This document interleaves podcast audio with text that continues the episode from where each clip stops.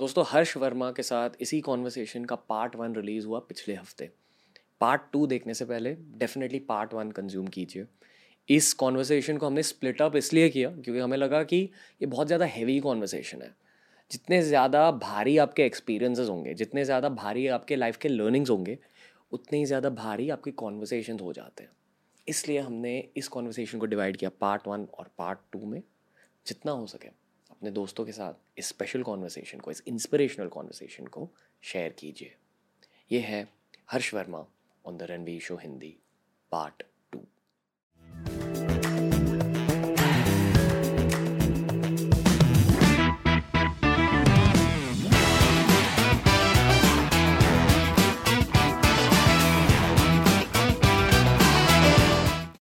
दोस्तों the Ranveer show Hindi के इस स्पेशल दो पार्ट एपिसोड में आपका स्वागत है। ये है पार्ट टू मेरे भाई हर्ष वर्मा के साथ। ब्रदर इस एपिसोड के पार्ट वन में आ, आपने हमें ये समझाया था कि एक मुंबई का लड़का एक फॉर्मर फुटबॉलर शाओलिन टेंपल तक कैसे पहुँचा? वहाँ हीलिंग की शुरुआत कैसे हुई? पर पार्ट टू में आप वॉरियर मंक बने कैसे? आपके दिमाग में कैसे चेंजेस होने लगे? आपके थॉट प्रोसेस में कैसे चेंजेस होने लगे? आपके लाइफस्टाइल में कैसे चेंजेस होने लगे? आज आप क्या कर रहे हो मुंबई में? मैंने आपके इंस्टाग्राम पर देखा कि अब बॉलीवुड स्टार्स भी आपके स्टूडियो के यहाँ आते हैं। आपने एक शाओलिन मॉन्क का स्टूडियो खोला है। फिटनेस सेंट्रिक स्टूडियो खोला है यहाँ। जी। आ, पर ये ट्रांजिशन कैसे हुई? आप आज आई फील कि शाओलिन कल्चर स्प्रेड कर रहे हो इंडिया में फिर से। जी। जो कल्चर जिस कल्चर की शुरुआत इंडिया में हुई थी आप फिर से उसी कल्चर को इंडिया में लेकर आए हो। तो इस रिकॉर्डिंग के पहले मैंने आपसे एक चीज़ कही कि आई फील कि आप एक स्पेशल सोल हो। आप सॉर्ट ऑफ़ एक चोजन वन टाइप ऑफ़ इंसान हो। आई फील कि जो भी मंक्स है शाओलिन टेंपल में वो सभी चोजन होते हैं। आ, हर कोई शाओलिन टेंपल तक पहुँचता नहीं। एंड आई एम श्योर कि जिन जितने भी लोगों ने पार्ट वन देखा होगा आ, उनमें से काफ़ी सारे लोगों को ये लगा होगा कि हाँ मैं मैं भी शायद शाओलिन टेंपल में अप्लाई करूँगा। आ, मुझे भी वो लाइफस्टाइल चाहिए। पर उस लाइफस्टाइल की असलियत के बारे में शायद पार्ट टू से लोगों को पता चलेगा। तो पार्ट टू हमारा उस लाइफस्टाइल के बारे में मंक लाइफस्टाइल आपकी उस फ़ेज़ की स्टोरी के बारे में। तो आपके मॉम डैड आए थे शाओलिन टेंपल आपको देखा आपकी मॉम इमोशनल हो गई वहाँ आपके डिसिप्लिन को देखकर आपकी लाइफस्टाइल को देखकर। क्या आपको तभी लगा नहीं कि मुझे शायद बॉम्बे लौट जाना चाहिए? कि आप पूरी तरह से अब्जॉर्ब हो गए थे शाओलिन टेंपल में? एक्चुअली जब मम्मी पापा आए थे तो मैं आई थिंक मैं सिक्सटी सेवेंटी परसेंट अब्जॉर्ब हो गया था क्योंकि तभी मेरी चाइनीज़ इतनी अच्छी नहीं थी। अप्रैल मई का महीना था। तो इनफैक्ट डैड का बर्थडे भी हमने बनाया था वहाँ पे। तो जब मम्मी पापा वापस गए डेफिनेटली मम्मी के हाथ की खाने की बहुत याद आ रही थी। मम्मी थोड़े इंडियन नाश्ता वाश्ता लेकर आई थी जब खाया था उनके साथ मैंने। जब मम्मी पापा गए बाद में मुझे रियलाइज़ होने लगा, अगर मैं चला गया इंडिया में क्या करूँगा? कि मेरा क्या है प्लान अभी? मैं क्या करना चाहता हूँ? तो मैंने बोला कि यार मैं इतने कम समय में तीन महीना मेरा हीलिंग हुआ अब इतने और एक दो महीने में मैं इतना बेटर हो रहा हूँ मैं थोड़ा इसको और समय दूँगा तो मैं और बेटर हो सकता हूँ। तो मुझे यही जर्नी को मेरे को बढ़ाना चाहिए। तो मैंने मॉम डैड से डिस्कस करा और बोला कि मुझे और छः से छः छः महीना एक साल रहना है। अम, देखते कैसे कर सकते हैं यू नो फाइनेंशियली अगर आप मुझे थोड़ा सा हेल्प कर सकते हो तो you know they'll be very आपका बहुत थैंक यू बोलूँगा मैं। तो तो रह गया मैं चाइना में शाओलिन टेंपल में रह गया। एवरी डे ट्रेनिंग होती थी हमारी एट आवर्स की। दिस वाज ये था वॉरियर मॉन्ग बनने के पहले। सॉरी ट्रेनिंग से पहले वो फाइनेंसेस के बारे में आप कुछ बता सकते हो कि फाइनेंशियल क्या हेल्प चाहिए रहती है? टेंपल में रहने के लिए आपको फ़ीस देनी पड़ती है? जी बिल्कुल। आप एज अ स्टूडेंट आते हैं एज अ फॉरेन स्टूडेंट जाते हैं आप अ, आपको जो बोर्डिंग की रहती है बोर्डिंग एंड लिविंग जो बोलते हैं food food stay and training जो आप लेते हो। बेसिकली ट्यूशन बोलते हैं लेकिन वो ट्रेनिंग को ट्यूशन बोलते हैं वहाँ पे। तो फ़ूड स्टे एंड ट्रेनिंग का जो फ़ीस रहता है जो मंथली एक फिक्स्ड फ़ीस रहता है अ, वो हमारे शाओलिन टेंपल के वेबसाइट पे मिल सकता है। और अ, वो कितना होता है approx?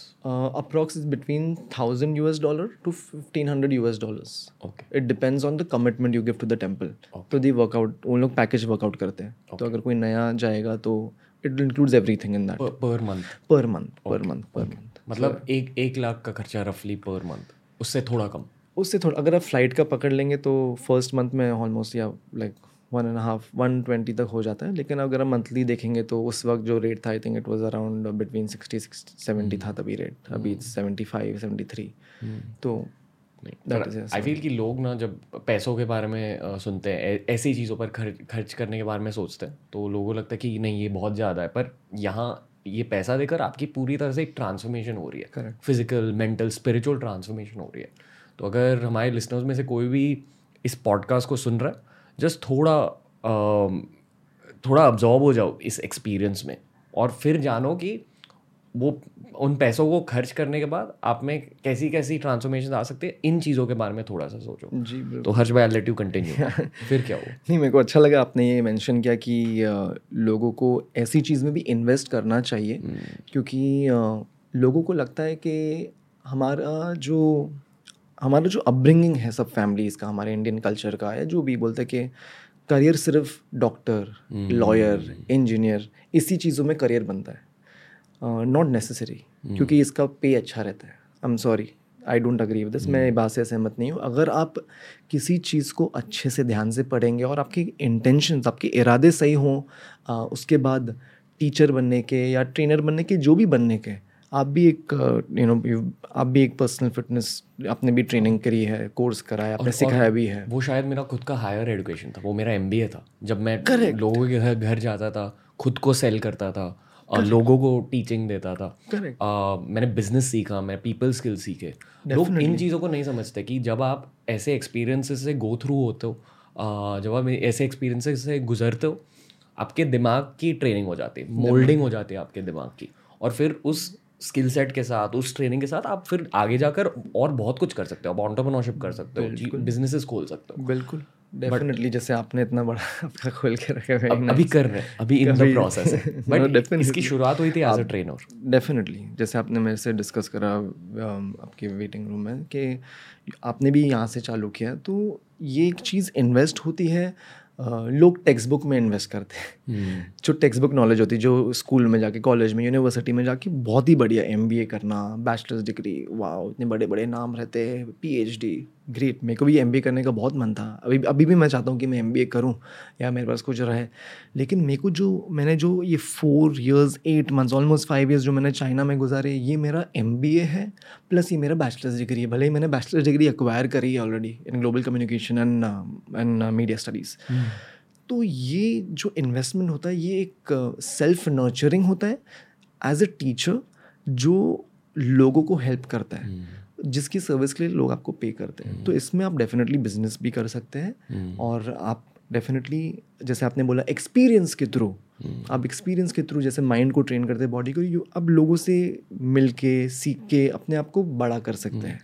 पता है ब्रदर पिछले पॉडकास्ट में आपने वॉरियर मेंटालिटी के बारे में बहुत ज़्यादा बात किया था। जी। आ, तो जिस योगा स्कूल से मैं हूँ वाई एस एस वहाँ वॉरियर मेंटालिटी की भी बातें होती है। और कहा जाता है कि आप उस मेंटालिटी के साथ लाइफ की कोई भी परिस्थिति को फेस कर सकते हो। अगर आप हर दिन उस वॉरियर मेंटालिटी के साथ उठते हो तो आप किसी भी चीज़ का सामना कर सकते हो। और बेसिकली करियर में आपको इस चीज़ की ज़रूरत होती है। आप financial skills modern day skills और एक्टिव स्किल्स जैसे कि एडिटिंग या कोडिंग ये सब चीज़ें सीख सकते हो। बट उन चीज़ों को सीखने का बेसिस वॉरियर मेंटालिटी होता है। अ, तो मोस्टली ना इंटरनेट पर इंडियन इंटरनेट पर आजकल बहुत ज़्यादा फाइनेंस का ट्रेंड चल रहा है। लोग स्टॉक मार्केट के बारे में सीख रहे हैं पर्सनल फाइनेंस के बारे में सीख रहे हैं। ये भी लाइफ स्किल्स होते हैं और इन चीज़ों को सीखना चाहिए। बट वो फाइनेंशियल स्किल्स को सीखने के साथ आपको ऐसे वॉरियर स्किल्स भी सीखने चाहिए मेंटालिटी बेस्ड स्किल्स इन्हीं स्किल्स के साथ आप और बहुत कुछ कर कर सकते हो। मतलब अगर आपने आपकी स्किल सेट की बेसिस ये वॉरियर मेंटालिटी बना दी तो फिर आपके वो बाकी के स्किल्स आप और आसानी से सीख पाओगे, आप और फोकस के साथ सीख पाओगे। वो लर्निंग आपकी बहुत ज़्यादा फास्ट हो जाएगी। मतलब आप किसी भी सब्जेक्ट को अप्रोच करके उस सब्जेक्ट की लर्निंग बहुत ज़्यादा फास्ट बना सकते हो। तो आई फील कि जब लोग ये ये सुन रहे कि हाँ शायद एक लाख का खर्चा होता है डेढ़ लाख का खर्चा होता है काफ़ी लोग डर जाएँगे कि नहीं यार ये बहुत ज़्यादा है। पर उसको इस नज़रिए से देखो कि स्टॉक मार्केट में डालने के बदले या म्यूचुअल फंड्स में डालने के बदले ओके अप, अपनी लाइफ का एक फ़ेज़ ले लो जहाँ आप खुद में इन्वेस्ट करो। मेरे खुद के एक मेंटर है गौरव कपूर अ, वो टीवी होस्ट है जो आईपीएल होस्ट करते थे। ओ या या उन्होंने मुझसे कहा कि the biggest financial advice for twenties is आप सिर्फ़ सेविंग्स मत करो खुद पे खर्चा करो। वो भी एक तरह की इन्वेस्टमेंट होती है।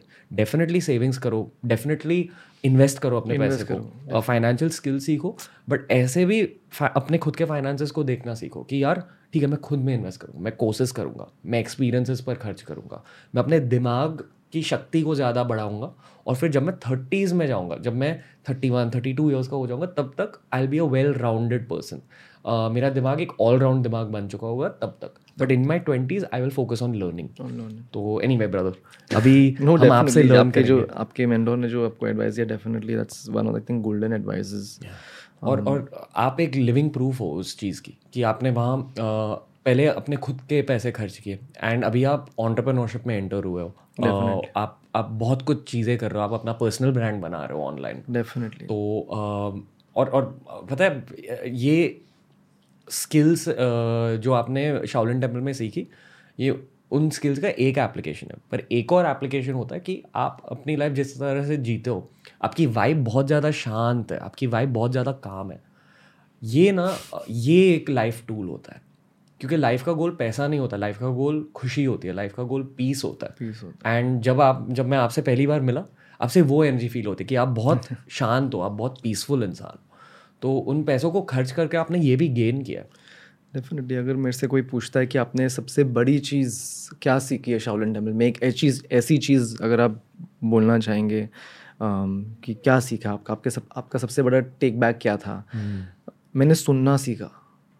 ऑब्जर्वेशन ऑब्जर्वेशन डेफिनेटली लेकिन मैंने सुनना सीखा क्योंकि फर्स्टली लैंग्वेज बैरियर था। लैंग्वेज बैरियर से मैंने सुनना सीखा और मैंने वो चीज़ बार बार ड्रिल करी अपने माइंड को बॉडी को सिग्नल दे दे के और इतना मैंने प्रैक्टिस किया क्योंकि ऑब्वियसली लगा सेड लैंग्वेज का प्रॉब्लम था। um, आप एक सेंस को स्ट्रॉन्ग करोगे ना आपके बाकी के चार सेंस वो सेंस से कनेक्टेड है तो वो भी स्ट्रॉन्ग होते जाएँगे। मास्टर ब्रूसली की एक थियोरी है अलर्ट एंड एक्टिव वाली डबल ए थियोरी बोलते हैं उसको। तो मास्टर ब्रूसली उसमें हमेशा कहते थे कि अपने और अ, अपने सेंसेस को क्लेंस करो। आपके सेंसेस को क्लेंस करेंगे तो आपका जो विजुअलाइजेशन ऑब्जर्वेशन लिसनिंग फीलिंग ये सब जो भी हमारे सेंसेस हमको महसूस कराते हैं वो स्ट्रांग हो जाएगा। तो मैंने सबसे पहले आई लर्न टू लिसन तो अब एक एंड हम लोग बोलते हैं a good student is a good listener so if you listen well अगर आप सुनते अच्छे से तो आप अच्छे स्टूडेंट कहलाओगे अच्छे एक um, शिष्य कहलाओगे। ट्रेनिंग ट्रेनिंग ट्रेनिंग का ट्रेनिंग का। यार ट्रेनिंग बहुत याद आती है ट्रेनिंग की यार। क्यों? क्यों? क्योंकि ग्रुप था ना हमारा ट्रेनिंग का ग्रुप था ना तो वो सबकी एनर्जी सेम वो एक वाइब्रेशन हाई लेवल पर हो रहा है और इतना मेहनत चल रहा है इतने पसीने इतना कंटिन्यूसली रेपिटेशन रेपिटेशन रेपिटेशन एक दूसरे को फीडबैक देना एक दूसरे को बोलना कि कहाँ कमी है, कहाँ बेटर है, क्या करना है और हमारे मास्टर कभी हमको वाहवाह या शाबाशी नहीं देते थे। हमारा प्रोग्रेस हमारे मास्टर्स जब हमको कुछ डिफरेंट या न्यू सिखा रहे तो तभी मालूम पड़ जाता है हमारा थोड़ा सा प्रोग्रेस हुआ है। कभी बोलते नहीं कि अच्छा ठीक है, अभी तो ये सीख की तरह हो गया, ये सीख के भी और कुछ सीख। ये शाओलिन में कभी नहीं होता है। शाओलिन में हमको बोलते बोलते कि रोना नहीं चाहिए डेफिनेटली रोना अच्छी बात नहीं है। वहाँ पे ऐसे बोलते हैं ऑब्वियसली होते एक ट्रेडिशनल मॉन्ग मेंटालिटी वॉरियर अरे वॉरियर लोग ऐसे। बट वो लोग ये भी कहते हैं कि एम्ब्रेस करो आपके सब साइड्स को। आपको सबके सामने रो के सीन नहीं बनाना आपको ड्रामा नहीं करना या कोई टेलीविज़न शो नहीं करना है ऐसे कुछ नहीं करना। है बट आप आपके सब इमोशंस को एम्ब्रेस करो। अगर आपको लगा है तो ठीक है आप उसको बर्दाश्त करो। उसको बर्दाश्त करो और उसका अगर कुछ इमिजिएट इलाज है वो करो। या तो आप जाओ फार्मेसी में उसको इलाज कर कर आओ लेकिन वहाँ पर बैठ के रो मत टाइम वेस्ट मत करो। आई थिंक ये अ, इस चीज़ की बात करनी चाहिए। बहुत लोगों के अंदर विक्टिम मैंटेलिटी होती है। करेक्ट एंड आई फील कि जो आपने कहा कि वहाँ आपको ट्रेनिंग वॉरियर मैंटेलिटी की ट्रेनिंग दी जाती है ये वॉरियर मेंटालिटी का एक पार्ट रहता है कि खुद को एक विक्टिम की तरह देखना बंद करो। अगर आपकी लाइफ में परिस्थितियाँ थोड़ी सी ख़राब है तो ये मत कहो कि यार ये इतने इतना ख़राब है मेरी सिचुएशन ख़राब है।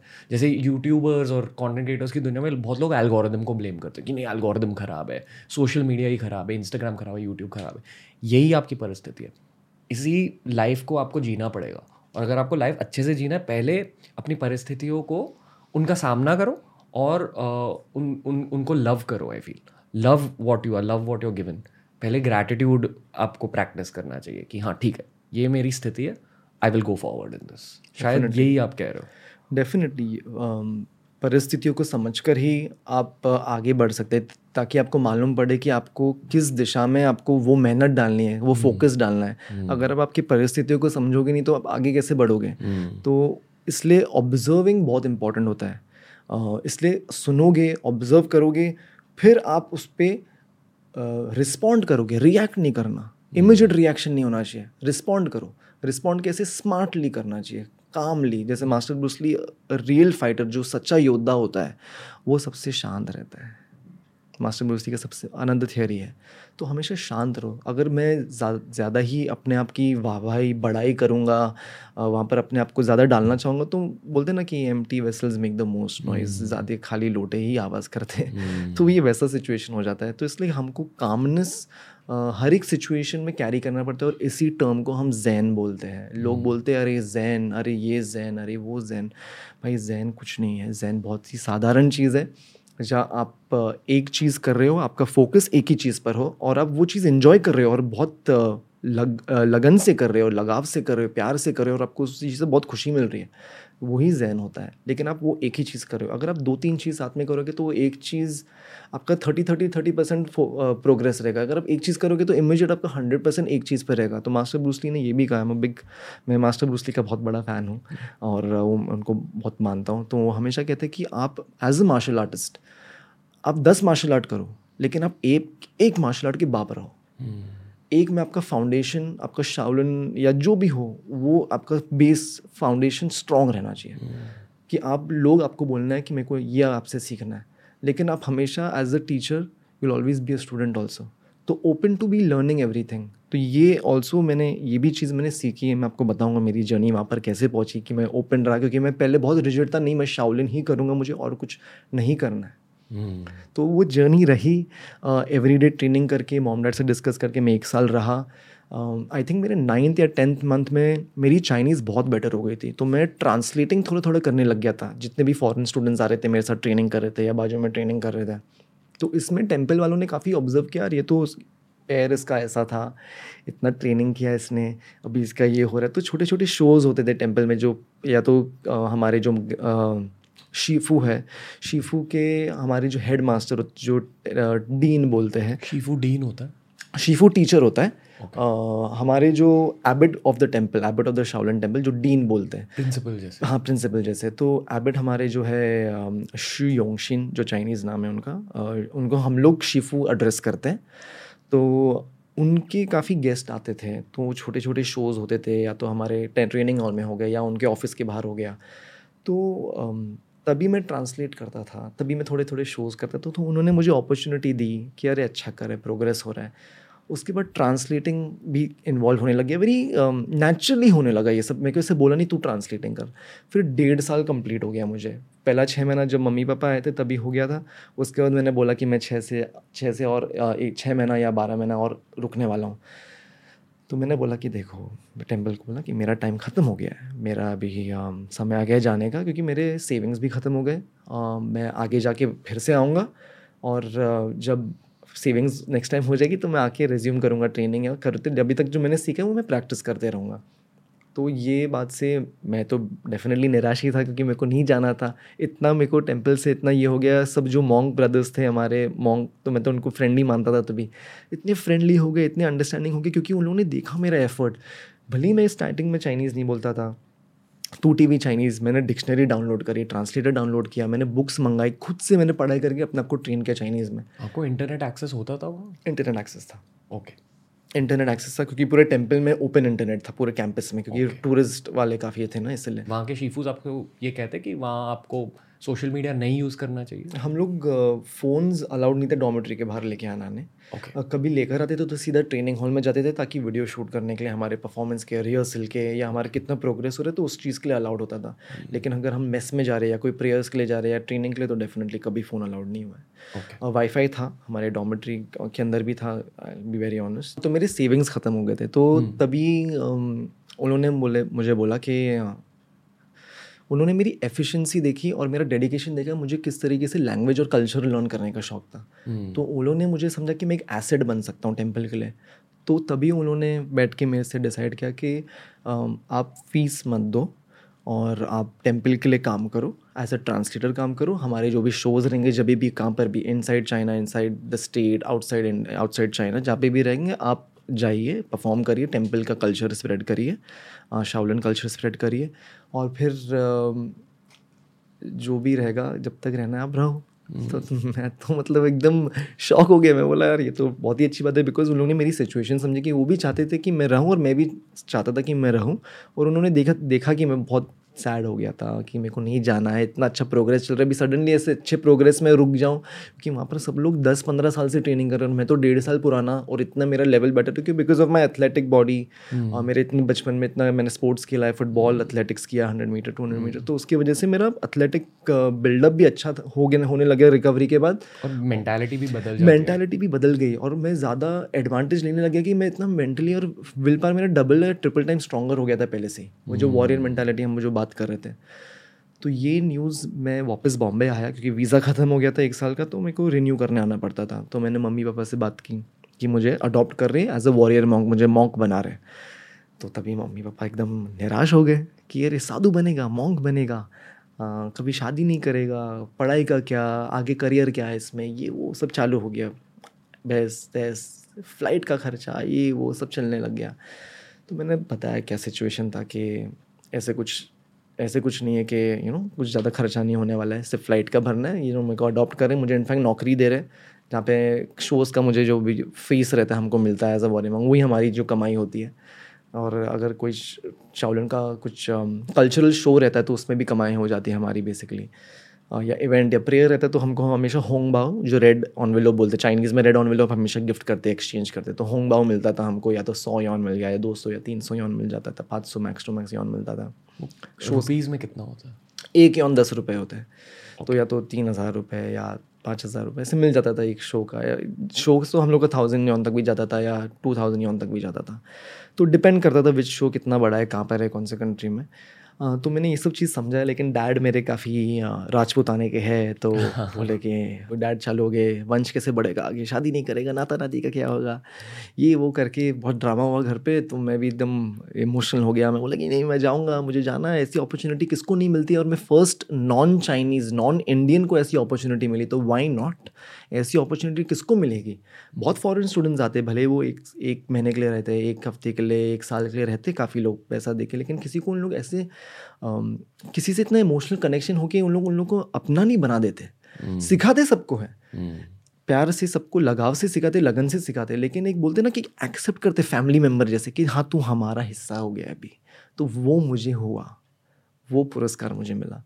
तो दैट्स वाई वो बोलते हैं कि first Indian first non Chinese warrior monk का पुरस्कार तो घर पे थोड़ा सा ड्रामा होके वीज़ा मेरा मिल के मैं वापस चला गया मेरे ड्यूटी पे। और फिर शिफू ने बोला था कि कभी भी शोज़ रहेंगे रिहर्सल्स रहेंगे तो ट्रेनिंग करना। तो हमारे training ten to twelve hours हो गए एवरी डे के, क्योंकि समर में हम लोग काफ़ी ट्रेनिंग करते हैं। विंटर्स में बहुत कम ट्रेनिंग होता है, जिससे around six to eight hours होता है। इतना कम भी नहीं है बट जनरली हम लोग सिक्स टू एट आवर्स करते हैं विंटर्स में और समर्स में टेन टू ट्वेल्व आवर्स होता था। तो काफ़ी हमारी ड्यूटीज़ होते थे भले वो फ़िज़िकल ट्रेनिंग हो मेडिटेशन हो रिहर्सल्स हो अ, या फिर अम, पढ़ाई। पढ़ाई हो फिलोसफी क्लासेस होती थी हमारी बुद्धिस्ट फिलोसफी होती थी हमारी मेडिसिन क्लास होती थी। तो ये सब एज अ वॉरियर माउंट मुझको सब स्टडी करना पड़ा। आपको बेसिकली सोल्जर की ट्रेनिंग मिल रही। है डेफिनेटली और सोल्जर के अलग अलग जो spiritual spiritual soldier basically hmm, definitely hmm, तो ये सब काफ़ी कुछ पढ़ाई करने मिला मुझे। तो इतना डेप्थ में मैंने पढ़ा इतना ट्रैवल किया। फिर 2017 में ना काफ़ी चाइनीज़ मीडिया वाले भी आए आर्टिकल्स लिखने अरे इंडियन कौन आ गया टीम में? क्योंकि हमेशा जब टीम टीम जाती थी तो एज सब लोग चाइनीज़ और सिर्फ़ मैं अकेला नॉन चाइनीज़ दिख रहा हूँ तो इंटरव्यू होने लगे। तो इससे काफ़ी लोगों को मालूम पड़ गया अरे शाओलिन टेंपल टीम में एक इंडियन आ गया है उसको उन्होंने वॉरियर मॉन्ग बनाया और वो शोज़ के लिए ट्रैवल करते। तो ये न्यूज़ काफ़ी फैलने लग गई। चाइना में। चाइना में एशिया में भी हुआ फिर इटली में भी एक न्यूज़ आया। इंडिया में आई थिंक एक um, छोटा सा ही आया था लेकिन मैंने मना किया था कि ज़्यादा भी कुछ बोलो मत मेरे को और बहुत हासिल करना है। अभी तो जर्नी शुरू हुई है मेरी। बस एक बात आपसे पूछनी है कि जो पढ़ाई आपने की थी आप ये कह रहे थे कि अलग सब्जेक्ट्स को आपने पढ़ा। आ, मैं दो चीज़ों को मानता हूँ लाइफ में। पहले आ, जो भी सक्सेस या फेम या मनी या जो भी हैप्पीनेस आपके लाइफ में आने वाला है वो एक पॉइंट के बाद आता है। और उस पॉइंट तक पहुँचने के लिए आपको अपना कर्मा क्लीन करना पड़ता है और आप और अच्छे कर्म करने पड़ते हैं उस पॉइंट तक पहुँचने के लिए। बट आई फील कि उस कार्मिक पॉइंट तक पहुँचने के लिए दूसरा तरीका और ये दूसरी चीज़ मैं मानता हूँ यह कि पढ़ाई करो। नॉलेज को अपने दिमाग में आने दो। एक बार ए, एक पॉइंट तक जब आपकी नॉलेज बढ़ जाएगी तब सामने से चीज़ें आने लगेंगी। डेफिनेटली तो मान लो आप पहले अपने बचपन में फुटबॉलर की ट्रेनिंग कर रहे थे आपको फुटबॉलर बनना था। और जो सक्सेस आपको वैसे भी डेस्टिन था, जो आपके भाग्य में लिखा था सक्सेस फेम शहरत, वो आपको इस मंगखुट के पास से मिला। तो आपने कभी इस चीज़ के बारे में सोचा कि पहले आपने इतनी पढ़ाई की थी और उस पढ़ाई की वजह से अब आपको शहरत मिल रही थी, आपको दौलत दौलत अभी मिलने लगी है एज एन ऑन्टरप्रनोर पर तभी आपको इतनी ज़्यादा शहरत मिल रही थी, इतना ज़्यादा फेम मिल रहा था। तो आपने कभी अपने नॉलेज को इस तरीके से देखा? सच बोलूँ तो अभी दौलत आई नहीं है। हाँ। सबसे पहले बात अभी धीरे धीरे हम चल रहे हैं थोड़ा प्रैक्टिस चालू है। अभी ऑन्टरप्रिनरशिप में घुसा हूँ रिसेंटली मेरे फैमिली वाले मतलब मेरी कज़न सिस्टर है। उनके हस्बैंड ने जो काफ़ी मेरे को एज एन ऑन्टरप्रेनर ट्रेन किया है बिज़नेस जो बोलता है क्योंकि शाउलिन टेम्पल्स का हर एक सेंटर होता है वर्ल्ड में हर कंट्री में सेंटर होता है शाउलिन का। तो जो इंडिया का जो ऑफिशियल कल्चरल ब्रांच है वो इंडिया का मेरे पास है। हमारे दिल्ली में भी एक है शिफू कनिष्का शर्मा करके हैं हम्म। जिनकी मैं बहुत रिस्पेक्ट करता हूँ। सीनियर है काफ़ी is probably in is late forties fifties उनका सेंटर शायद हिमाचल या हाँ नैनीताल में उनका। नैनीताल। हाँ तो वो काफ़ी ट्रेडिशनल शाओलिन बॉक्सिंग सिखाते शाओलिन कुंफू सिखाते बट ही ऑल्सो वो ऑल्सो काफ़ी डिफरेंट अदर मार्शल आर्ट सिखाते। तो डेफिनेटली मैं उनको बहुत रिस्पेक्ट करता हूँ। इनफैक्ट मैं उनके स्टूडेंट्स के लिए ट्रांसलेट करता था जब आते थे okay. चाइना में। okay. तो वो लेकिन एक हफ़्ते के लिए आते थे। तो वो साल भर काफ़ी सालों से गए लेकिन शॉर्ट टर्म के लिए गए। उनका भी नॉलेज उनका भी शाओलिन का बहुत डिफरेंट है। उनका भी सेंटर सर्टिफाइड है। बट uh, मेरा टिपिकल कल्चरल सेंटर है जहाँ पे मैं स्ट्रिक्टली सिर्फ़ शाओलिन के जो फोर प्रिंसिपल्स थ्री प्रिंसिपल्स है लेकिन फोर्थ वाला भी ऐड हुआ है जैन आर्चरी करके जो मैंने सिखाता हूँ वहाँ पे मेरे स्कूल में। तो ये फोर स्ट्रिक्ट प्रिंसिपल्स ही सिखाता हूँ मैं और कुछ नहीं कराता हूँ। मतलब बो एंड एरो की प्रैक्टिस हाँ जी बो एंड एरो धनुर्वेदा जो तीर का होता है धनुर्वेदा बोलते हैं। तो धनुर्वेदा का practice kung fu martial arts का प्रैक्टिस जैन बुद्धिस्ट फिलोसफी की पढ़ाई का practice as a lifestyle हम अपने लाइफ में कैसे उसको ला सकते हैं बेहतरीन करने के लिए। हम्म। जो मेडिसिन बोलते हैं ट्रेडिशनल मेडिसिन जो आयुर्वेदिक में जो हम प्राण की शक्ति से हमारे आप को हील कर सकते हैं अंदर से हम्म। साफ़ कर सकते हैं अपने आप को स्ट्रॉन्ग हम्म। कर सकते हैं। तो ये सब चीज़ों की हमारी स्कूल जो शाउलन कल्चर है वो सिखाते हैं हेल्प करते लोगों को हील करते तो ये कल्चर मैं लेकर आया हूँ। ये हमारे हिंदुस्तान से ही आता है। और हिंदुस्तान में मैं फिर से ये यही सिर्फ़ ये जो स्ट्रिक्ट ये जो कल्चर है कल्चर शाओलिन का जो कल्चर है, वो रिवाइव करना क्योंकि ये हमारे बोधि धर्म जी, हमारे जो फादर ऑफ़ शाओलिन कल्चर है, उन्होंने लाया है। इन पर काफ़ी डॉक्यूमेंट्रीज़ और मूवीज़ भी बनी है हमारे साउथ में और इंडिया में। चाइना में तो उनको प्रे करते हैं, उनको भगवान मानते हैं, बुद्ध भगवान को और मोदी धर्मा जी को। तो uh, मेरा सेंटर बस वही है जो स्प्रेड कर रहा है नॉलेज और uh, मेरा मेन जो फोटे है मेरे को क्रेजी एक्शन करने मज़ा आता है। जंप करने फ्लिप करने किक करने uh, सिखाने में वेपन्स इज़ मेरा मेरा मेन फोटे मैं अठारह से बीस अलग वेपन्स करता हूँ। तो ये सब चीज़ें मैंने शोज़ के दौरान सीखी है रिहर्सल्स के दौरान सीखी प्रैक्टिस के दौरान सीखी है। तो जब जैन आचरी 2017 में इंट्रोड्यूस हुआ तभी out of 120 warrior monks eight warrior monks को सिलेक्ट किया गया। आठ में से उसमें से एक मैं था। तभी मैं बहुत नाराज़ था क्योंकि समर का वक्त था और समर में मुझे एक्स्ट्रा ट्रेनिंग करने का बहुत शौक था। इनफैक्ट हमारे जो सीनियर मॉन्ग ब्रदर्स थे वो बोलते थे यार ये यार ये हिंदुस्तानी लड़का कितना प्रैक्टिस करता है यार? ये हमसे ज़्यादा प्रैक्टिस करता है। इसको क्या है? इसका मिशन क्या है? आपका मिशन क्या था वैसे? यार मेरे भाइयों को देख के ना मेरे शाओलिन ब्रदर्स को देख के ना मैं मेरे को एक किक मिलती थी। कि यार मेरे को भी ये लोग की तरह करना है यार। लेकिन ऑब्वियसली उन लोगों ने इतने सालों गुजारे करते हुए तो मैं बोला यार सीनियर ब्रदर सीनियर ब्रदर्स है डेफिनेटली तो वो लोग मेरी इंस्पिरेशन थे। मुझे किसी को शो ऑफ़ नहीं करना था। मेरा कोई ऐसा मुद्दा ही नहीं था लाइफ में कि मैं किसको दिखाऊँ कहाँ दिखाऊँ। तभी तक तो मैंने डिसाइड भी नहीं था कि मैं शाओलिन कल्चर को कैरी करूँगा इंडिया में। तभी मैंने सिर्फ़ इतना डिसाइड किया था कि मुझे सीखना है। और मुझे सीखने से कोई रोक नहीं सकता है क्योंकि नॉलेज और प्रयास का ज्ञान और प्रयास का अंत नहीं होता है अनलिमिटेड होती है। तो मेरे को सीखते रहना है, सीखते रहना प्रैक्टिस करते रहना है। तो जैसे ही जैन आर्चरी का इंट्रोडक्शन हुआ, मेरे को सिलेक्ट किया गया, मैं थोड़ा निराश हो गया था, क्योंकि समर था तो मुझे जिमनास्टिक्स बहुत करना था, मुझे फ्लिपिंग ये वो, क्योंकि विंटर में अगर इंजरी होगी तो लॉन्ग टर्म फिर रेस्ट लेना पड़ता है। तो मैंने बोला मेरे को नहीं जाना शिफ हमारे जो एबिट के जो राइट हैंड जो बोलते हैं उन्होंने बोला कि प्लीज़ यन पे फाशे हम फाशे बोलते हैं सीनियर स्कॉलर मॉन्ग कि मुझे नहीं जाना है अगर कोशिश कर सकते हो तो प्लीज़ मुझे यहाँ पे थोड़ा ट्रेनिंग करना है मेरा। और तभी मुझे एक इंजरी भी हुई थी। आ, मुझे तलवार से मेरा पैर कट गया था तो मुझे स्टिचेज आए थे टाके आए थे तलवार से आपका पैर कट गया? तो प्रैक्टिस कर करके थोड़ा सा घुस गया था मेरे पैर और कट गया था तो मैं शो करके ही आया था, ये भी एक्चुअली इंटरेस्टिंग स्टोरी है। मैं शो करके ही आया था, हमारे शाओलन टेंपल ग्रीस से हमारे जो ग्रीक ब्रदर है, वो आए थे तो उनके स्टूडेंट्स के लिए मैं ट्रांसलेट कर रहा था। तो शो के बारे में मैं उनको इन्फॉर्मेशन दे रहा था, फिर मेरे एक सीनियर मॉन्ग ब्रदर है तो अरे बोले अरे, तेरा शो कैसा था? मैंने सुना तो एक बहुत बड़े शो में परफॉर्म किया, तेरा क्या हुआ? तो मेरे फ़र्स्ट शो में मैं बहुत नर्वस था तो मेरे सबसे सबसे फेवरेट ब्रदर जिनको मैं बहुत बहुत मानता हूँ वो आके मुझे एक पेपटॉक दिया एज अ बड़े भाई माफिक। वो हमारे शाउलन टेंपल कैनेडा ब्रांच को संभालते अभी। तो उन्होंने मुझे बोला कि, देख, जैसे तू ट्रेनिंग हॉल में करता है ना प्रैक्टिस बस वही कर। जैसे हम सब लोग प्रैक्टिस करते परफॉर्म करते हमारे शिफू को दिखाने, बस वही करने, बाकी सब लोग डिस्टर्बेंस है तेरे लिए। तेरा स्टेज है, तू है और तू इमेजिन कर, तेरे मास्टर हैं वहाँ पे। आप बिलीव नहीं करोगे। मैं टू बी वेरी ऑनेस्ट मैं कभी हमारे, मेरे मास्टर को इमेजिन नहीं कर पाता था स्टेज पे। मैं सिर्फ़ हमारे not to sound biased in ways political am going little but I always thought of मैं हमेशा चाहता था कि मैं इंडिया हमारे देश को बढ़ावा दूँ, एक प्लेटफॉर्म मिले। तो मैं हमेशा मोदी जी को इमेजिन करता था। Literally I always imagine Modi ji है वहाँ पे और मैं उनके लिए परफॉर्म कर रहा हूँ और इंडिया एक इंटरनेशनल स्टेज पर है। और मैं फ़र्स्ट इंडियन हूँ या भले ही मैं इंडियन हूँ फ़र्स्ट हूँ लास्ट हूँ डजेंट मैटर बस मेरे को अच्छा परफॉर्म करना है। मैं हमेशा जितने भी शोज़ करें आज तक भी मैं जितने भी शोज़ करता हूँ मैं ये मैंटालिटी से जाता हूँ कि मेरे इंडिया मेरे देश को बढ़ावा मिले। मेरे देश का नाम है बिकॉज़ ये इंडिया का कल्चर है और यहाँ से हमारे यहाँ से फेड हो चुका है। hmm. गायब हो गया तो मेरी responsibility as a first Indian है कि इसको रिवाइव करें। कल्चर को।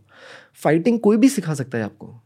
लेकिन आप जो एसेंस बोलते हैं जो एक ऑथेंटिक कल्चर होता है वो कैसे कोई सिखाएगा? वो आपको जो उसमें एक डीपली प्रयास पढ़ाई करके जाके वही सिखा सकता है। hmm. वरना कोई नहीं सिखा पाएगा। भाई और इसकी शुरुआत हुई थी एक नी ट्यूमर के साथ। तो इस स्टोरी के बाद आप उस नी ट्यूमर के बारे में सोचते हो? इन सब चीज़ों एक्चुअली एक्सपीरियंस करने के बाद।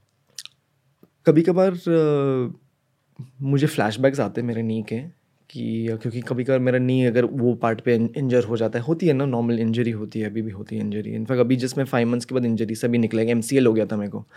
पार्शल पार्शल टेयर हो गया था। तो ट्रेनिंग की वजह से? हाँ ट्रेनिंग की वजह से हाँ। तो और फुटबॉल खेलने भी चला गया था। मालूम नहीं था एम सी एल हुआ लेकिन तो भी जोश में खेलने चला गया। सॉकर मेरे सब फ्रेंड्स में मुझे वही बोला था शाओलिन सॉकर अरे यार तो शाओलिन सॉकर करते हैं। ग्रुप पे भी जब बातें होती है तो शाओलिन सॉकर बोलते यार आप आप आप off the camera off the monkhood कैसे इंसान हो? मतलब आप अभी? हाँ अभी आप एक आम इंसान हो या आप एक मंक हो अपने अंदर ही अंदर? एक बैलेंस है मेरे में। मंक लाइफ बोलते जो हमारी सर्विस होती है जब तक टेंपल में है तो वो होती है। ओथ्स डिफरेंट हो जाती है जैसे आप बाहर निकलते हैं। हम warrior monks can have family can carry the culture there are certain एक सर्टन रूल्स रेगुलेशन होते हैं जो हमको स्ट्रिक्टली फॉलो करने पड़ते हैं। uh, जिससे मैं आपके से बारे में आगे जाके अभी डिस्कस करूँगा। तो वो फॉलो तो डेफिनेटली करने पड़ते हैं। और टेंपल को एवरी वीक का अपडेट देना पड़ता है स्कूल में क्या हो रहा है क्या सिखा रहे हैं क्या कोर्सेज हो रहे हैं। टेंपल से अपडेट लेना पड़ता है कुछ रिसोर्सेज आना बाकी है टेंपल से सेंटर के लिए क्योंकि अभी आ नहीं पा रहे क्योंकि इंडिया चाइना का पोलिटिकल चल रहा है कस्टम्स में काफ़ी कुछ आया नहीं अभी सामान। होपफुली वो जल्दी खुल जाए। शायद इस पॉडकास्ट की वजह से खुल आई होप सो क्योंकि uh, मैं चाहता हूँ कि दोनों ही देशों का इतना ही रिच कल्चर है तो एक अंडरस्टैंडिंग हो जानी चाहिए I feel in in a way definitely you know मैं किसी को सपोर्ट नहीं कर रहा हूँ इसमें. डेफिनेटली मैं इंडियन हूँ हार्डकोर इंडियन हूँ मैं. खून खून में रंग रंग में मैं इंडियन ही रहूँगा क्योंकि मैं चाहता हूँ कि इंडिया बड़ा हमेशा रहे.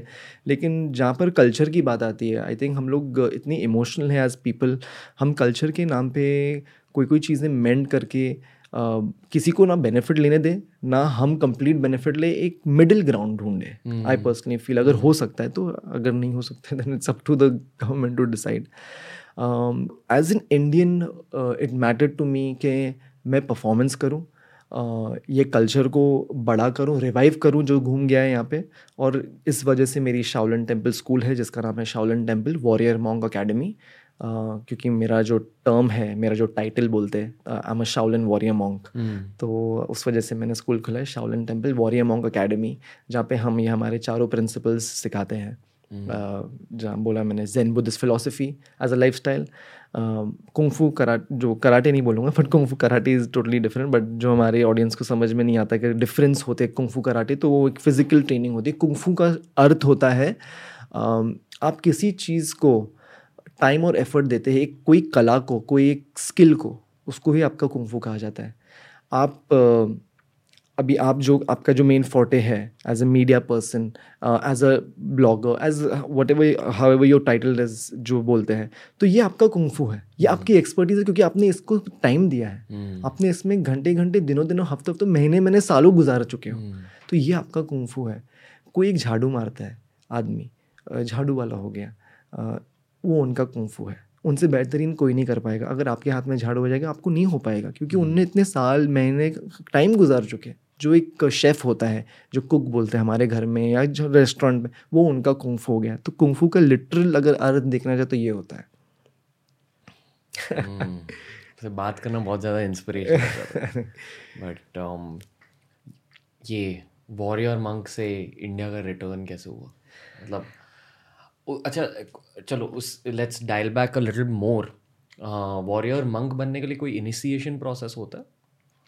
नहीं जैसे मैंने आपको कहा था कि किसी को भी ऐसे वॉरियर मॉन्ग नहीं बनाते फ़र्स्ट टाइम मुझे भी बनाया था तो मुझे कुछ आइडिया नहीं था कि ऐसे बन सकते हैं। Hmm. काफ़ी फॉरेनर्स परफॉर्म करते हैं काफ़ी फॉरेनर्स को वो लोग अपॉर्चुनिटी देते हैं। स्कूल अगर ट्रैवल करना है डोनेशन देना है वो सब चीज़ें होती है। आपको बुद्धिस्ट नेम चाहिए वो भी मिलता है। लेकिन जो मेरे साथ जो लिटरली एक्सपीरियंस हुआ है आई हैव नॉट सीन मैंने किसी को देखा नहीं कभी किसी को ऐसा एक्सपीरियंस हो गया क्योंकि uh, मैं लिटरली टेंपल के अंदर मॉन्क ब्रदर्स के साथ डॉमेट्री में रहा हूँ उठाऊँ खाया हूँ पिया हूँ ट्रैवल किया हूँ। तो जैसे ही वो चाइनीज़ रह रहे थे मैं भी वहीं पर उनके साथ रह रहा था। और um, जो वॉरियर मॉन्क की जो जर्नी रहती है जो हमारे जो आपको मैंने बताया पढ़ाई जो होती है सिर्फ़ कुंफू नहीं होता है सिर्फ़ फ़िज़िकल ट्रेनिंग नहीं होता है मेंटल uh, ट्रेनिंग भी होता है स्पिरिचुअल ट्रेनिंग भी होता है मेडिटेशन होता है फिलोसफी की पढ़ाई होती है मेडिसिन की पढ़ाई होती है। ये सब चीज़ आपको पढ़नी रहती है और ये सब चीज़ सिर्फ़ और सिर्फ़ वहाँ पर चाइनीज़ में है। Hmm. अगर आपको चाइनीज़ आती है तो ये सब चीज़ें अवेलेबल है आपको पढ़ने के लिए। अगर आप वैसा टाइप का कमिटमेंट कर सकते हैं अगर आप ओपन रह सकते हैं किसी चीज़ को एक्सेप्ट करने के लिए और आपको एक्सेप्ट करने के लिए अब्जॉर्ब करने के लिए अगर किसी ने बाई चांस ऑब्ज़र्व किया आपका जर्नी अभी सबका जर्नी अलग रहता है आपका जर्नी अलग रहा है मेरा जर्नी अलग है किसी और का जर्नी अलग है तो I think it's nothing is impossible कुछ भी चीज़ इम्पॉसिबल नहीं है कर सकते हैं। Hmm. और 2018 में आप वापस इंडिया लौट आए। नहीं तो मैं 2018 में इंडिया नहीं आया। थाउज़ेंड सेवेंटीन में आर्चरी का जो मैं बता रहा था आपको, वो हुआ, फिर ट्रेनिंग करने हम लोग गोंगजो गए। गोंगजो में तीन, चार महीने हम लोग रहे। एवरी डे टेन आवर्स हमारी आर्चरी की ट्रेनिंग होती थी ट्रेडिशनल बो पे। फिर कॉम्पिटिशन्स में उतरने लगे क्योंकि हम आर्चरी को एज अ कल्चर ऐड कर रहे थे। तो हम एट मॉन्ग्स हमारे जो जितने भी वॉरियर मॉन्ग ब्रदर्स हैं, उनको सिखाने लग गए, जितने भी यंग स्टूडेंट्स हैं। आप मॉन्ग बन सकते हो, अठारह साल की उम्र के बाद ही बन सकते हो। अठारह साल के अंदर सब आप स्टूडेंट्स डिसाइपल्स ही कहलाते हो। hmm. तो ट्रेनिंग देने लग गए। ट्रेनिंग के बाद मैंने, जब मैं ट्रेनिंग ले रहा था आचेरी की, वहाँ पर साउथ ऑफ़ चाइना क्योंकि गोंगजो जो है शहर है, वो साउथ ऑफ़ चाइना फर्नीचर का हब है वहाँ पे, काफ़ी जानते हैं लोग। तो वहाँ पर मैंने डिफरेंट मार्शल आर्ट्स डिस्कवर किया। तो मैंने बोला, यार यार ये भी बहुत पावरफुल लग रहा है यार, इसके मूव्स कितने कूल है यार, ये कौन सा मार्शल आर्ट है? जैसे कि? जैसे कि विंग चुन है जो मास्टर ब्रूसली करते थे चाइनीज़ में योंग चुन बोलते हैं उसको। बाजी चुन करके एक है होंग होंगार करके है होंग चुन करके है जो वोंग फे होंग जिस जेटली पे जिस पे फ़ेमस मूवी बनी है वोंग फे होंग तो ये सब चीज़ें मैंने काफ़ी ऑब्ज़र्व किया डिस्कवर किया ये तो सदन मार्शल आर्ट्स है। मेरे को मालूम नहीं था नॉर्दर्न अलग होता है सदन अलग होता है। तो सदन का मुझे आया तो मैंने बाजी चुन लर्न करना चालू किया थोड़ा सा हुंग चुन और थोड़ा सा थोड़ा थोड़ा सब लर्न करना चालू किया। फिर मैंने अपने आप से एक्सेप्ट किया कि यू नो जैसे मास्टर ब्रूसली का था कि आप दस करो, एक के लेकिन आप माहिर रहो, एक में आपका बेस फाउंडेशन स्ट्रॉन्ग रहना। तो मैंने बोला कि ठीक है मैं शाउलिन मेरा बेस रहेगा, बाकी ये सब दो भी मार्शल आर्ट्स में सीखना चाहूँगा कि थोड़ा थोड़ा अपना एक स्टाइल आएगा, अपना एक डिफरेंट बॉडी लैंग्वेज आएगा। जैसे मास्टर ब्रूसली ने कहा अब्जॉर्व वॉट इज़ यूज़फुल जो भी ज़रूरत चीज़ें उसको अब्जॉर्व करो। रिजेक्ट वॉट्स नॉट उसको हटाओ जो आपको ज़रूरत नहीं है। और आपका एक यूनिक स्टाइल आपका रखो हमेशा। तो जो भी चीज़ पढ़ना है पढ़ना है, करो, लेकिन आपका एक यूनिकनेस लाओ। तो मैंने वही चीज़ एक्सेप्ट करके सदन मार्शल आर्ट्स वहाँ पर ही वो तीन चार महीने के स्पैन में एक दो चीज़ें मैंने लर्न करनी चालू की। तो उससे मेरे होराइजन ब्रॉड हुए, मेरे थिंकिंग बड़ी बड़ी होने लग गई कि यार मेरे को अभी दूसरा मार्शल आर्ट्स भी सीखना चाहिए। मेरा बेस फाउंडेशन हो गया मेरा पाँच साल हो गए तो अभी क्या करूँ मैं? Shaolin is more of weapons hand fighting kicks बहुत कम है बहुत सारे फिस्ट फॉर्म्स हैं वेपन फॉर्म्स एनिमल स्टाइल्स है लेकिन मेरा किकिंग इतना स्ट्रॉन्ग नहीं था क्योंकि किकिंग होता है हम लोग करते हैं वहाँ पे चाइनीज़ बॉक्सिंग होता है सांडा बोलते हैं उसको। मैंने बोला कि यार टाइकॉन्डो करना है क्योंकि टाइकॉन्डो में अलग अलग टाइप के जिमनास्टिकल किक्स होते हैं फ्लिप्स होते हैं तो मेरे को उस चीज़ से काफ़ी इंटरेस्ट हो गया तो मैंने प्लान किया मैं साउथ कोरिया जाऊँगा। तो मैंने शिफू से डिस्कस किया, शिफू बोले कि हाँ तो शॉर्ट टर्म के लिए सीख कर अच्छा है, बढ़िया है, लेकिन उसी वक्त, उसी समय पे मैं शो कर कर था तो मुझे मेरे तभी इंस्टाग्राम जस्ट मैं एक्टिव होने लगा था, मुझे मालूम पड़ा था वीपीएन का एक्सेस होता है चाइना में। तो मैं वीपीएन एक्सेस करें तो काफ़ी मुझे लोग फॉलो करने लगे थे क्योंकि मेरी वो न्यूज़ आ गई थी। मेरी डॉक्यूमेंट्री रिलीज़ हो गई थी, जो डॉक्यूमेंट्री बनाई थी एलन ने मेरे पे। As a first Indian to be adopted it's called Indian in the Shaolin temple is five minute short documentary तो न्यूज़ आने लगी थी तो काफ़ी वेस्टर्नर्स को इसके बारे में न्यूज़ मिलने लगी, जो शाउलन मार्शल आर्ट कम्युनिटी वाले में, क्योंकि वहाँ पर काफ़ी क्रेज़ होने लग गया। यार इंडियन शाउलन में आया, पैर टूटा हुआ लेकर आया, इसकी स्टोरी इतनी इंटरेस्टिंग ये सब होने लगा। तो काफ़ी लोगों से बात होने लगी तो ये लोग जैकी चैन स्टंट टीम वाले थे। तो ये लोग शाओलिन में आए थे विज़िट करने के लिए देखने के लिए एज ए टूरिस्ट आए थे। ट्रेनिंग करते भी ट्रेनिंग भी करते थे। तो इनका फ़ेमस लॉस एंजलिस में इन लोग की फ़ेमस टीम है मार्शल क्लब करके। अभी अब फ़ेमस मूवीज़ रिलीज़ हुई है शांगची करके। तो इसमें ही is playing one of the main villains he is called Death Dealer Andy Lee मेरा मार्शल आर्ट ब्रदर है बहुत ही मानता हूँ। उसके साथ और दो ब्रदर्स है ब्राइन है और डैनियल है। तो ये हमारी कम्युनिटी है। इन लोग मेरे को मिले वहाँ पे तो इन लोगों ने मुझे इनवाइट किया बोला कि अरे तू आएगा एल तो लॉस एंजलिस आएगा तो हमारे साथ ट्रेनिंग कर।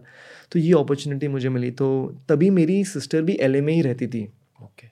मेरी सगी दीदी हम्म। तनीषा दीदी और जीजू। तो और दीदी का छः आठ महीने बाद डिलीवरी होने वाला था। तो मैंने बोला कि यार, अच्छी अपॉर्चुनिटी मैं ट्रेनिंग भी कर लूँगा और डिलीवरी के वक्त मैं शायद से यू नो मैं रह भी जाऊँ अगर मेरा वीज़ा का प्रॉब्लम ना हो। तो ये सब चीज़ आई थिंक कोई डेस्टिनी के कमाल है यार, सब वर्कआउट हो गया मेरे लिए।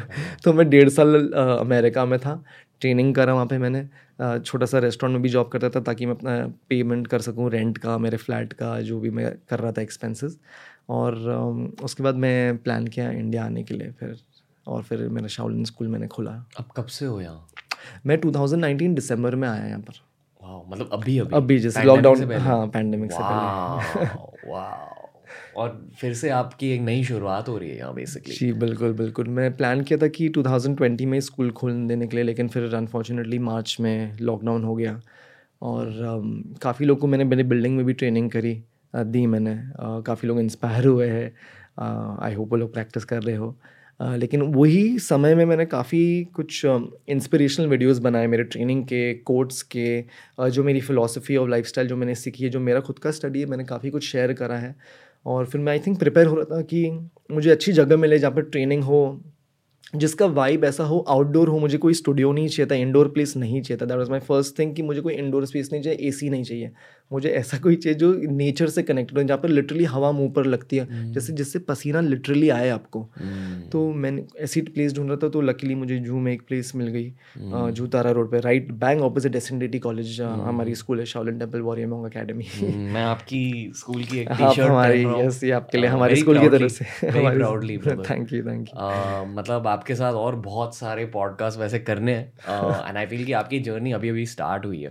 डेफिनेटली तो हर पॉडकास्ट से मैं कुछ ना कुछ सीखता हूँ। इस पॉडकास्ट से मैंने तो बहुत कुछ सीखा है इन दो एपिसोड से। Uh, पर मैं डेफिनेटली आपको ये कहना चाहूँगा कि मुझे इंस्पिरेशन मिल गई है। I think just last night और पिछले दो दिनों से मेरी इंस्पिरेशन चली गई थी। पता नहीं क्यों बड़ी अपॉर्चुनिटी आई थी मेरे लिए और मैंने उस अपॉर्चुनिटी को मना किया था। Okay. और uh, मेरी टीममेट्स भी मुझसे कह रहे थे कि शायद आपने गलती की है ये अपॉर्चुनिटी को मना कर मना कर तो मैं दो दिन से वही सोच रहा था कि मैंने क्या कर दिया। क्या मैंने गलत रास्ता चुना है? क्या मैंने सही चीज़ करी है? आई डोंट नो और और इस बैटल की वजह से इस इनर बैटल की वजह से मेरी इंस्पिरेशनल चली गई थी। और आज आप हमारे ऑफ़िस आए हो। अरे नो आपकी की story आपको लेकर बहुत बहुत धन्यवाद मेरे को यहाँ पे बुलाना। है आपकी टीम को बहुत बहुत धन्यवाद। जो आपने कुंगफू की बात करी कि हर इंसान का एक ना एक बिल्कुल। स्ट्रेंथ होता है एक सब्जेक्ट होता है और वही उस इंसान का कुंफू है। ये मैंने आपसे सीखा ब्रदर और और एक चीज़ मुझे सिर्फ़ ऐड करनी थी कि हाँ, हम लोग ब्रेथ वर्क के बारे में प्राण की शक्ति के बारे में बात कर रहे थे। तो हर चीज़ जो हम आ, हर चीज़ जो हम करते हैं सब चीज़ ब्रेथ से रिलेटेड होता है। हमारे इमोशंस ब्रेथ से रिलेटेड है। हमारे जो फ़िज़िकल एक्सरसाइज हो या फ़िज़िकल फॉर्म ऑफ़ वर्क हो, हमारे ऑफ़िस में हो, हर चीज़ ब्रेथ से रिलेटेड होता है। तो हमको, हमारे ब्रेथ वर्क पे बहुत इंपॉर्टेंटली फोकस करना चाहिए, उसको कल्टिवेट करना चाहिए, उस पर मेहनत करनी चाहिए। जैसे हम झाड़ में पानी डालते हैं, जैसे हम हम अपने आप को पानी डाल, पिलाते खाना खिलाते वैसे ही हमको हमारे ब्रेथ को भी करना पड़ता है। आपका प्राण ही आपकी जड़ है। अगर आप प्राण की शक्ति को ध्यान नहीं रखोगे तो आप हमेशा वो स्ट्रेस में रहोगे टेम्परमेंट अलग रहेगा इसमें रहोगे। तो आई थिंक सबको आई थिंक कोविड ने सबको एक चीज़ सिखाया है कि आपके हेल्थ पर ध्यान दो। और हेल्थ का मतलब है देखो उसकी सिम्टम्स क्या है आपको ब्रेथलेसनेस होने लग जाती है बाद में या पहले जब भी आपका लंग्स वीक हो जाता है। तो ये सब ब्रेथ रिलेटेड अफेक्शन हो जाता है आपको बॉडी में।